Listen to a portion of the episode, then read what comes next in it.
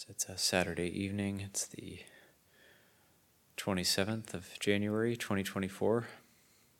And we're a little over three weeks into the winter retreat period, so very much feeling that uh, time is passing and we're very much in the middle of the winter retreat.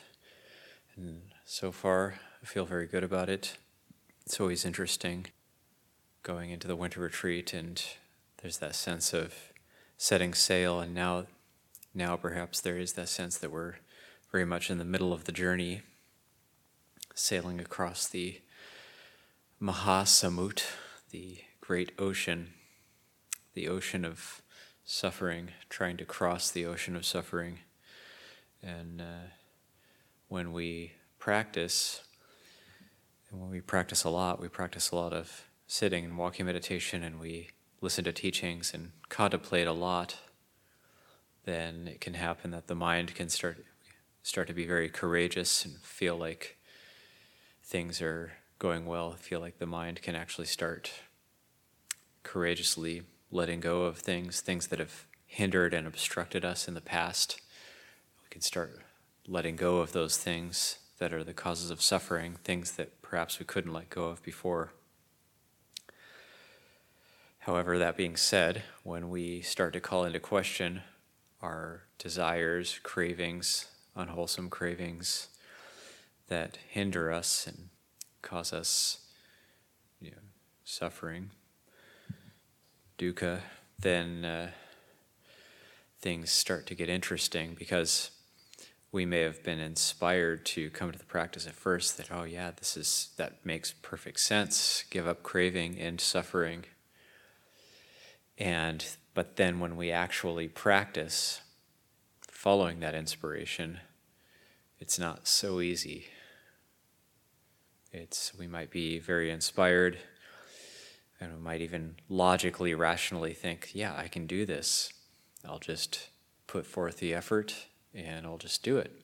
And then the karmic baggage comes up. Well, we have everybody has to deal with their karmic baggage, and then it's a it ends up being this long road to the end of suffering. It's not something that can just be quickly done or letting go. Developing wisdom can't be done by an act of will. It's through the practice and the development of patience and generosity and, and meditation, all of these things. And it's a long journey, it's a long road but to not become disheartened. If we are able to start going against and actually letting go of some of our desires, that the paradox is that, well, then, then things are actually easier. It's uh, like Luang Por Chah, one of his teachings, saying that practice is really difficult. Why is it difficult? It's because of craving. Once we don't have craving, then it's not difficult. So we suffer. We suffer because of craving. Kama tanha, bhava tanha, vibhava tanha, these three types of craving. That's in the very basic formulation of the Four Noble Truths, the samudaya, the cause of suffering. And nobody wants to suffer. Suffering by its nature is something we don't want, it's something unpleasant it's something we don't want to have. And suffering comes about, according to the formulation of the Four Noble Truths, through craving. It comes about through craving. So we, we don't want suffering. Nobody wants suffering. And the Buddha comes along and says suffering is caused by these three types of craving. And nobody wants to let go of craving. So nobody wants to suffer but also nobody wants to stop suffering, or very few people want to stop suffering through letting go of craving. So, craving by its very nature doesn't want to be let go of. It's been the, you could say, it's been the king of our hearts since time immemorial, and it doesn't want to get off of its throne. So, uh, therein lies I don't know how does that saying go. Therein lies the tale. There, therein, therein, there you have it. So what do we do? But uh, the suttas it says one of the wonderful and marvelous things about the Dhamma is that the Buddha teaches the Dhamma about giving up craving, and some people actually do want to do it and are willing to put forth the effort. So that's what we're trying to do. Is there's going to be difficulty, there's going to be unpleasantness. We can ask ourselves. So with the practice, we have to become very, very flexible. The mind has to become very malleable and very bright, very malleable, uh, very able to flow into different situations, very, very patient. We have to cultivate very deep patience, patience vast like the sea, and have a long enduring mind and do what is difficult to do.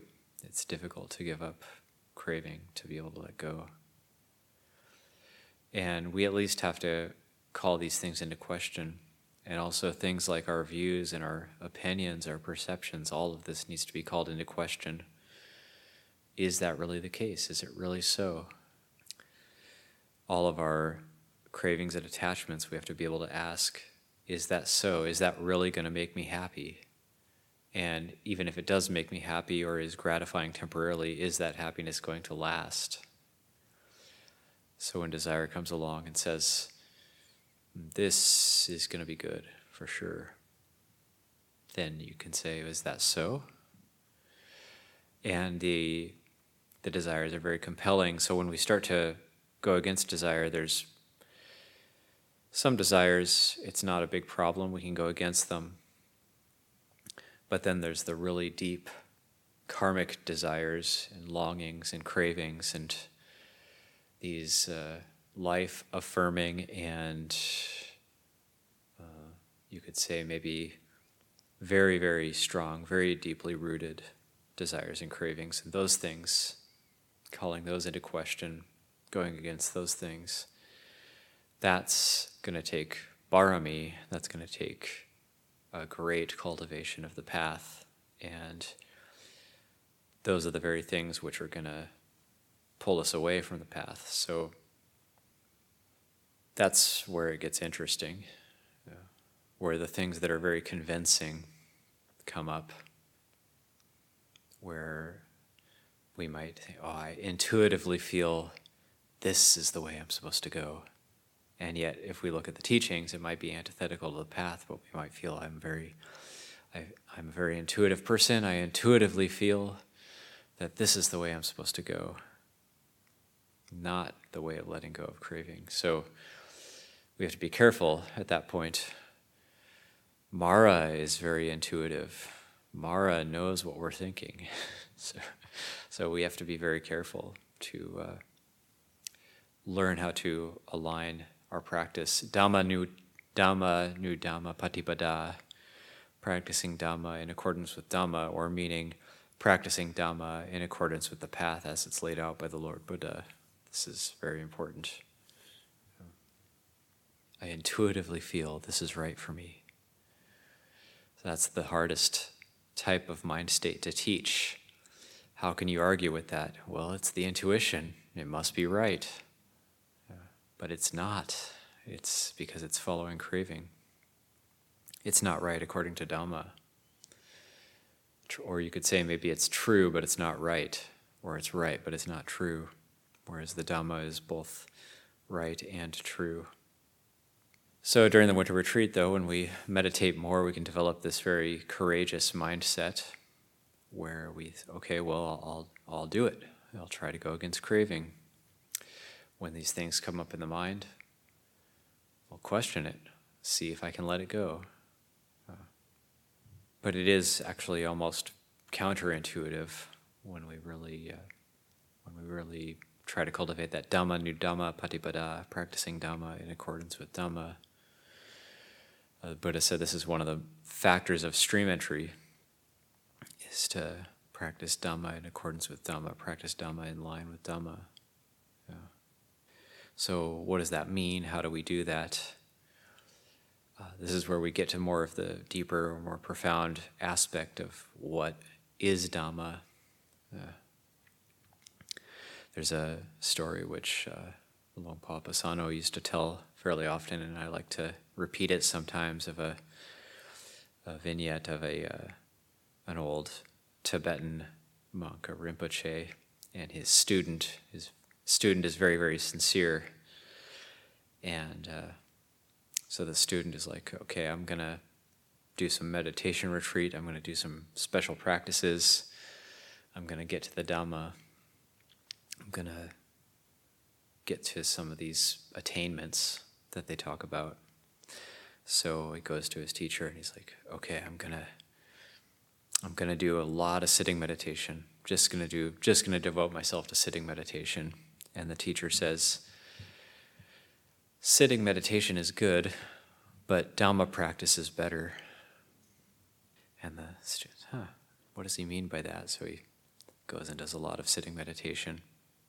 And uh, after a period of time, a number of weeks, he decides, hmm, this uh, this setting this sitting meditation, you know, it's uh, it doesn't seem to be really leading anywhere. I, maybe my mind is getting concentrated.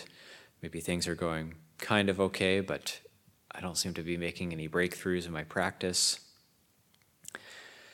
Maybe I should be practicing walking meditation so he goes to his teacher and says, I think, you know, I think what I need to do is a lot of walking meditation.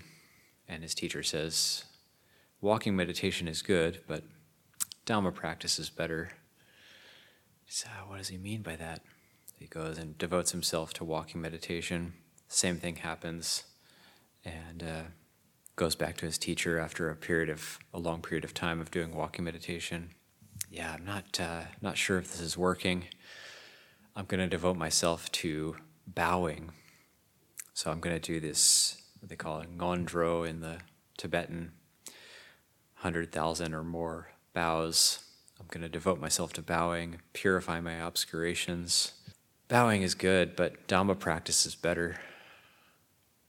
So, what does he mean by that? So he's bowing, bowing. Same thing happens. He's he's getting into it, but it's really, you know, it's really kind of uh, there doesn't seem to be any major enlightenment experiences or breakthroughs. Okay, maybe I'll devote myself to chanting. So, same thing happens. Chanting is good, Dhamma practice is better. So, uh, he goes and does his chanting, sure enough.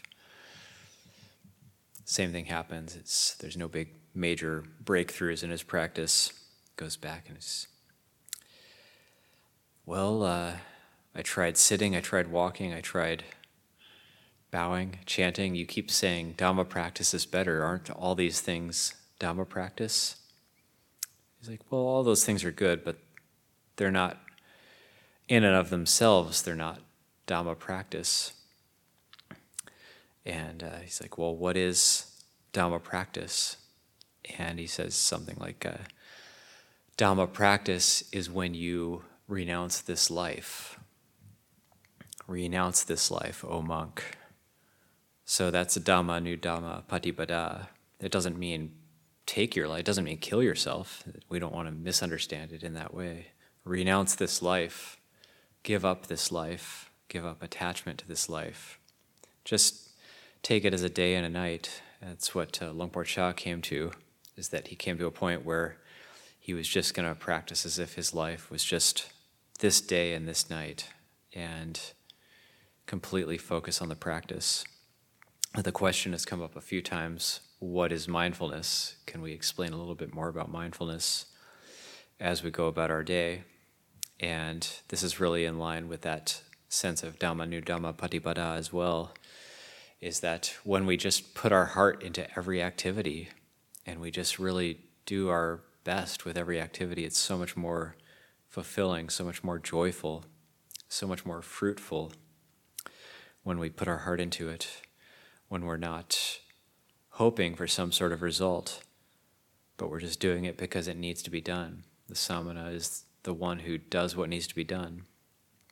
It's like that Tibetan monk in the story, he's trying to get something from his practice. from his sitting practice, walking practice, bowing practice, chanting practice. And yet, can we practice just for the sake of practice? Dhamma Nudhamma Patipada. There's a story of Luang Por Liam also coming to this conclusion, thinking, you know, he's been practicing, practicing, practicing, and having the thought during his sitting meditation, why do we actually practice? What am I doing? And then the answer coming right away. And this, this happened for Luang Por Chah too. And I think it's in, uh, later in that book in uh, Still Forest Pool. We practice just for the sake of the practice. We practice to practice. And I really do think that's that description, a very accurate description of Dhamma Nudhamma Patipada. Because that's when the path becomes very focused on a single point. That's what it's about. It's practicing just for the sake of the practice. So when we say something like renounce this life, it might sound a bit bleak, uh, grim. Of course, that's not how we want to be relating to the practice. It's a very, a very pure, a very pure, joyful thing, this Dhamma Nudhamma Patipada.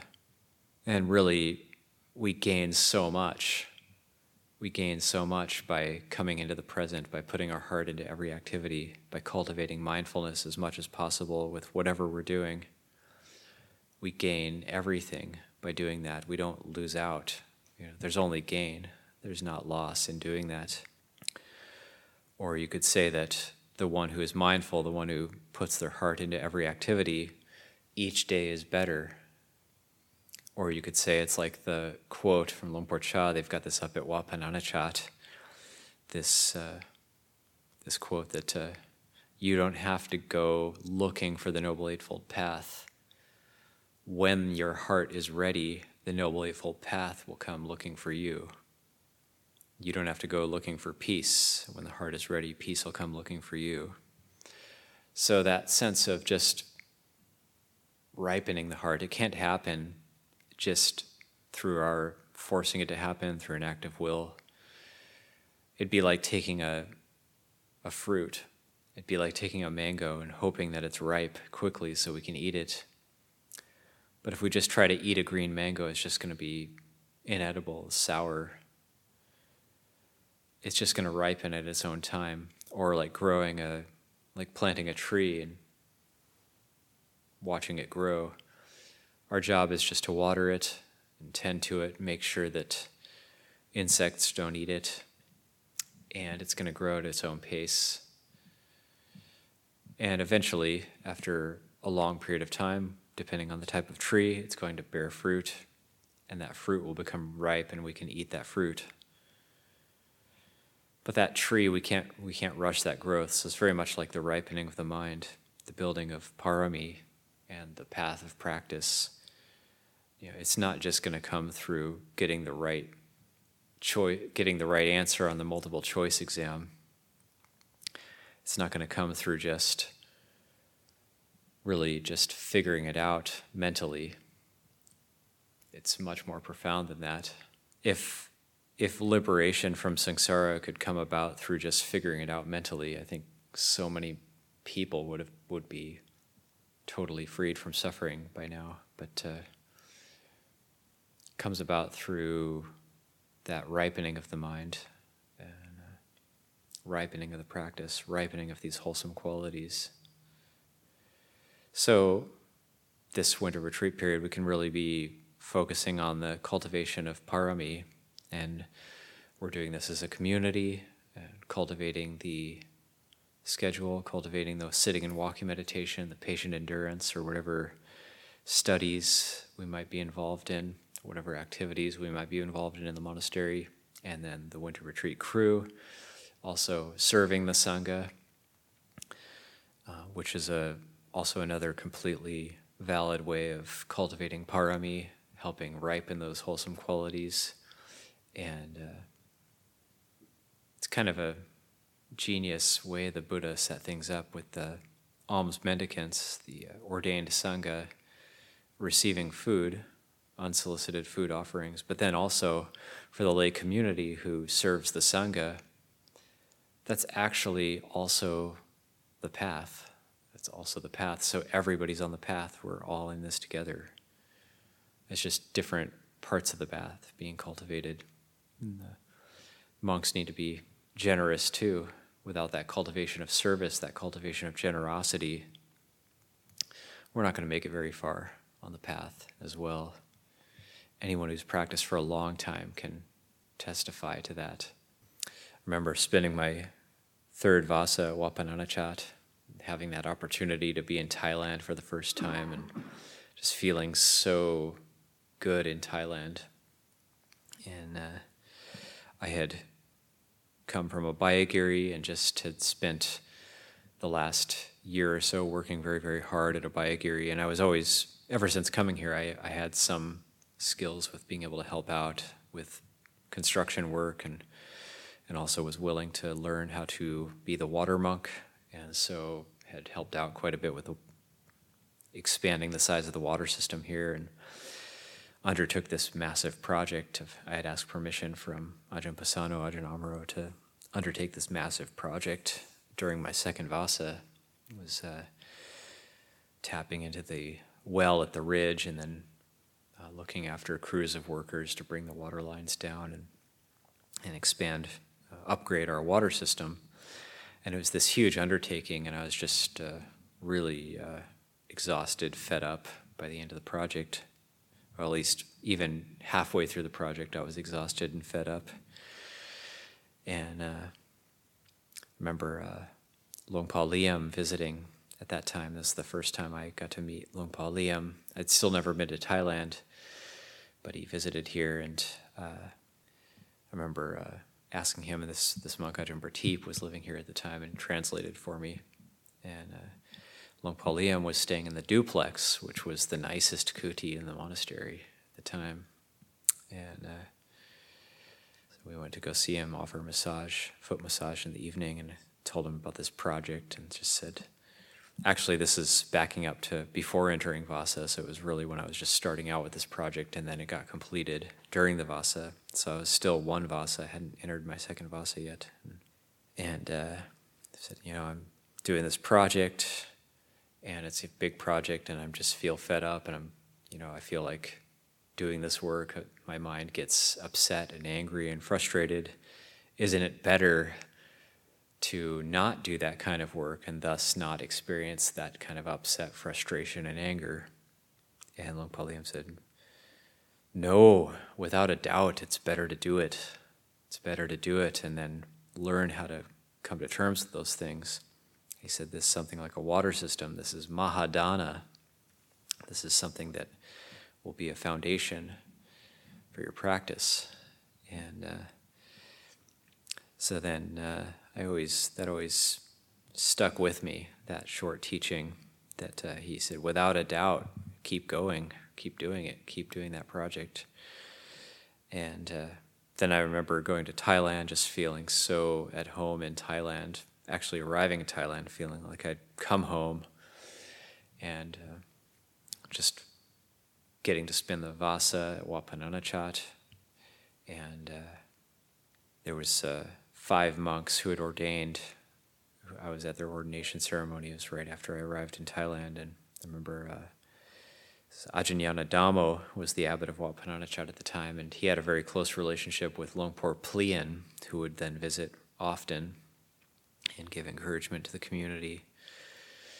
And uh, giving you know, giving encouragement to these new newly ordained monks. It was uh, a group of five. Now uh, it was uh, Analio, Tanio, Kanchano. Who were the others? A couple others. Kumaro, one other. But uh, at that time, I remember Ajahn Dhammo actually giving a talk. It was around that same theme that uh, the advice Luang Por Liam had given me. He said, All of you guys want to, all of you people here in the monastery want to, you know, you're intent on getting samadhi. You're wondering, some of you might be wondering, well, even though I meditate a lot, I'm not sort of, quote, getting samadhi.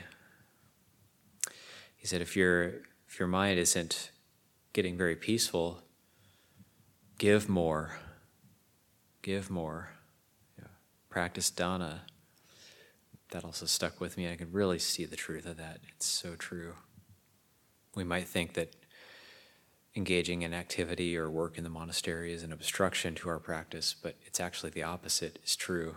You can see from the long-term effects of dana. And then I remember that that year actually getting to uh, spend time at Poo Jom Gom and Dtao Dum, and then my last month in Thailand was at Wat Pah Pong. I got to spend a month at Wat Pah Pong and I got to be around Luang Por Liam again. And I was uh, very grateful to Ajahn Kevali at that time, who was eight vasas, and he was living at Wat Pah And uh, he did a lot of translating for me, so it really enriched my experience there. I couldn't yet have very much comprehension of the Thai language at that time. And uh, remember after that month, taking leave of Luang Por Liam, getting some advice about practice, and uh, Ajahn Kevali translating for me. And then uh, Ajahn, and then uh, Luang Por Liam said, "Oh, and Anumodana." Later on, Ajahn Kevali said, uh, "Why did he say Anumodana to you? What did you do?" But I'm sure it was about that water project because he he must have remembered it. Just felt uh, felt so good, felt so uplifted by that. And when Luang Por Liam speaks, he doesn't just throw out empty praises. He, he everything he says has substance. So anumodana means to delight in the goodness being done, and, and something like doing a uh, water system upgrade. That's a long term benefit for convenience for the community, something that uh, we still reap the, res- reap the fruits of. And so it's not like, uh, not for myself getting like, oh yeah, I did this great thing, but just uh, that sense of this is a foundation for practice. Dana, generosity, is a foundation for meditation practice. Generosity is a foundation for right practice. Something to keep in mind. So even during the winter retreat, when we're doing more formal practice, that sense of generosity can still be cultivated. And we can be generous with our meditations. So, say, like the three weeks we just completed of group practice in the hall, uh, some of the monastic community were really diligent and really intent in being in the hall. That's an act of generosity. That's inspiring for others, inspires others to practice. So, when we push ourselves in the meditation practice, that can also be an act of generosity. So, these are some things to consider, some things to think about. I feel very good about the state of the community right now, the monastic community, the lay community, and feel that uh, this is a very good place to be where we can develop ourselves, develop our practice. So I wish everybody well, and I'll leave it there for this evening.